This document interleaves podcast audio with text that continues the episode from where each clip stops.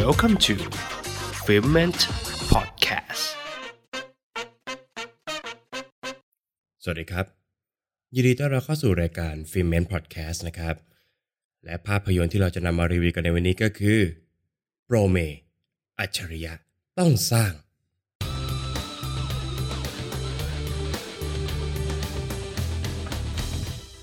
ภาพยนตร์ชีวประวัติของนักกอล์ฟสาวชาวไทยนะครับโปรเมเอริยาจุธานุการและครอบครัวครับว่าด้วยเรื่องราวของการก้าวขึ้นมาเป็นนักกอล์ฟมือหนึ่งของโลก ด้วยการฝึกที่เข้มข้นโดยพ่อของเธอ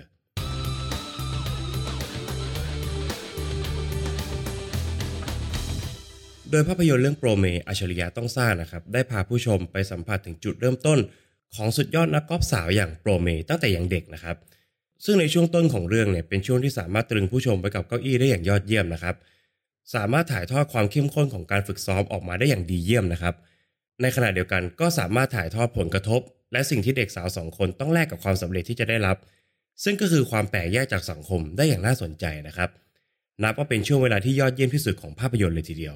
แต่หลังจากนั้นนะครับตัวภาพยนตร์ก็เริ่มตอบความเข้มข้นของเรื่องราวการฝึกฝนลงนะครับ และเบนเข็มมาเล่าเรื่องราวในส่วนของครอบครัวมากขึ้น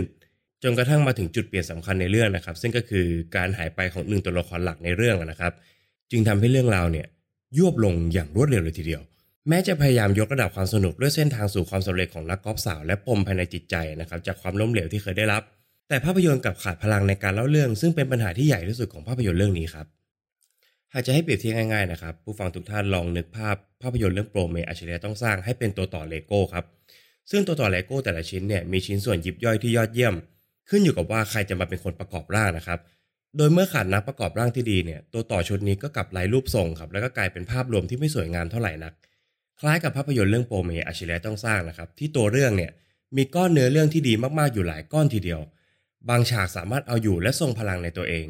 หากดูแค่บางฉากแค่ฉากเดียวเนี่ย สามารถเป็นภาพยนตร์สั้นที่ยอดเยี่ยมได้เลยนะครับ แต่เมื่อนำมาร้อยเรียงกันเป็นเรื่องราวขนาดยาแล้วนะครับ กับขาดความต่อเนื่องและก็ความลื่นไหลครับ ทำให้ผมรู้สึกติดขัดนะครับ จนต้องอุทานกับตัวเองระหว่างรับชมเลยทีเดียว แต่สิ่งหนึ่งที่ยอดเยี่ยมจนต้องยกนิ้วให้จากภาพยนตร์เรื่องนี้ก็คือทีมนักแสดงครับ ที่ต้องใช้คำว่าทีมนักแสดงก็เพราะว่านักแสดงทุกคนในเรื่องเนี่ยยอดเยี่ยมเกินบรรยายนะครับ ไม่ว่าจะเป็นนักแสดงนำสาวอย่างคริสซี่กริซิลีนะครับกับบทโปเมที่ต้องประชันบทบาทกับนักแสดงรุ่นเก่าอย่างเอกธเนศนะครับในบทของพ่อผู้เข้มงวด ซึ่งในบทของพ่อเนี่ยผมมีเรื่องติดใจอยู่นิดนึงนะครับ ก็คือ แม้การแสดงของเอกธเนศจะยอดเยี่ยมขนาดไหนนะครับ แต่บทภาพยนตร์กลับไม่ได้ขยายเรื่องราวเชิงลึกของตัวละครนี้ให้มากเท่าที่ควรนะครับ ด้วยความไม่เข้าใจถึงเหตุผลของตัวละครว่าอะไรเป็นแรงผลักดันของเขานะครับ จึงทำให้ผมเนี่ยไม่สามารถต่อติดกับความพยายามอย่างสุดขั้วและไม่สามารถเอาใจช่วยตัวละครของเขาได้เลยนะครับ แถมยังดูเป็นตัวละครที่มีมิติเดียวนะครับ และก็ดูจะขี้โมโหอย่างไร้เหตุผลไปสักหน่อยนะครับ มาพูดถึงนักแสดงท่านอื่นกันบ้างครับ หากจะให้เลือกนักแสดงที่โดดเด่นในสายตาของผมนะครับ ผมขอยกย่องสองนักแสดงสมทบท่านนี้ครับ ท่านแรกเปิ้ลหัตถยาในบทของแม่ ผู้ที่ต้องแบกรับความกดดันจากทุกๆฝ่ายนะครับ ซึ่งสามารถถ่ายทอดอารมณ์ออกมาได้อย่างสมจริง และก็มีมิติทีเดียว ท่านที่ 2 ก็คือปริมอัชริยานะครับกับบทโปรโมที่มาพร้อมกับการแสดงอันยอดเยี่ยมและก็น่าจดจำนะครับ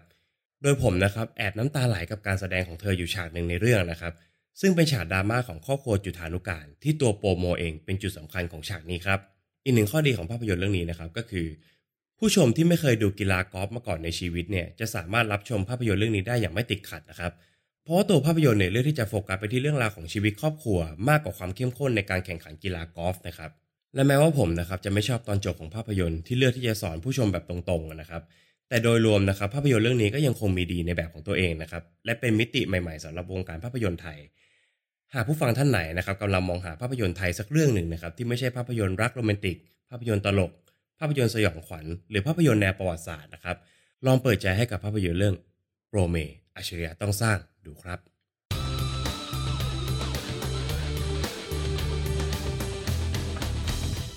สำหรับประเด็นตกผลึกจากภาพยนตร์เรื่องโปรเมอัจฉริยะต้องสร้างนะครับ ผมมีคำถามที่อยากจะชวนผู้ฟังทุกท่านนะครับ มาคบคิดไปพร้อม ๆ กันครับ และคำถามนั้นก็คือ อัจฉริยะ ต้องสร้างจริง ๆ หรือเปล่า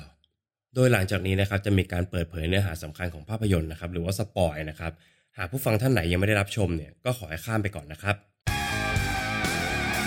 Spoiler alert ผู้ฟังทุกท่านคงจะเคยได้ยินคำว่าพรสวรรค์กับพรแสวงใช่ไหมครับ แน่นอนว่าสิ่งที่ตัวละครอย่างสมบูรณ์หรือว่าพ่อของโปโมและโปเมทำเนี่ย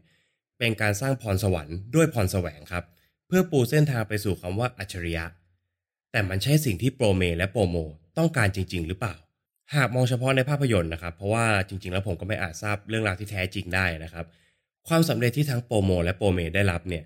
เป็นสิ่งที่พวกเธอไม่เคยได้เลือกเองแต่อย่างใดเลยนะครับ แต่ว่ามันเป็นสิ่งเดียวที่พวกเธอรู้จักต่างหาก ดังนั้นคำถามข้างต้นครับจึงเป็นคำถามที่หาคำตอบที่ถูกต้องได้ยากมากๆ เพราะแม้ว่าโปรโมและโปรเมนะครับจะไม่ได้ชอบสิ่งที่พ่อทำ และถูกบังคับให้ฝึกกีฬากอล์ฟตั้งแต่อย่างเด็ก แต่ก็ต้องยอมรับครับว่าหากไม่ได้รับการฝึกที่เข้มข้นจากพ่อของเธอเนี่ย ในวันนี้ชีวิตของพวกเธอก็คงจะไม่ได้มายืนในจุดนี้นะครับ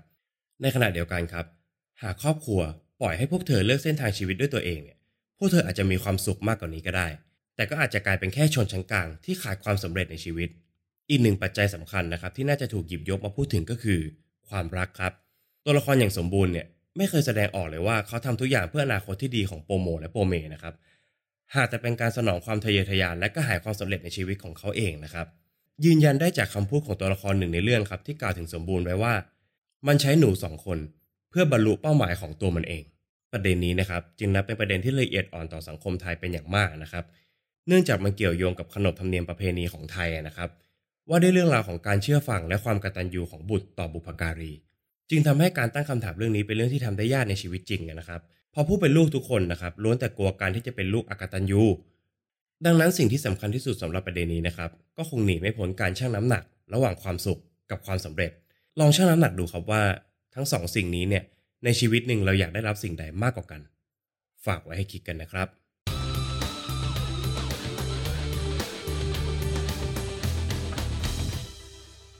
และนี่ก็คือฟีเมนใน EP นี้นะครับสำหรับภาพยนตร์เรื่องโปรเมอัจฉริยะต้องสร้างนะครับ ต้องขอฝากไว้เช่นเคยนะครับสำหรับช่องทางการรับฟังนะครับกับ Apple Podcast Podbean Spotify แล้วก็ YouTube Channel นะครับ ทั้ง 4 ช่องทางนะครับ สามารถค้นคำว่า Material Podcast หรือว่า f e m e n t Podcast จะเจอเลยครับ เมื่อเจอแล้วนะครับ ฝากกดไลค์กด Subscribe แล้วก็กดแชร์ให้กับ f e m e n t ด้วยนะครับสำหรับ EP ต่อไป f e m e n จะมารีวิวภาพยนตร์เรื่องอะไรก็ต้องขอให้ติดตามกันด้วยนะครับสำหรับวันนี้ f e m e n ขอลาไปก่อน สวัสดีครับ f i l m e n t Podcast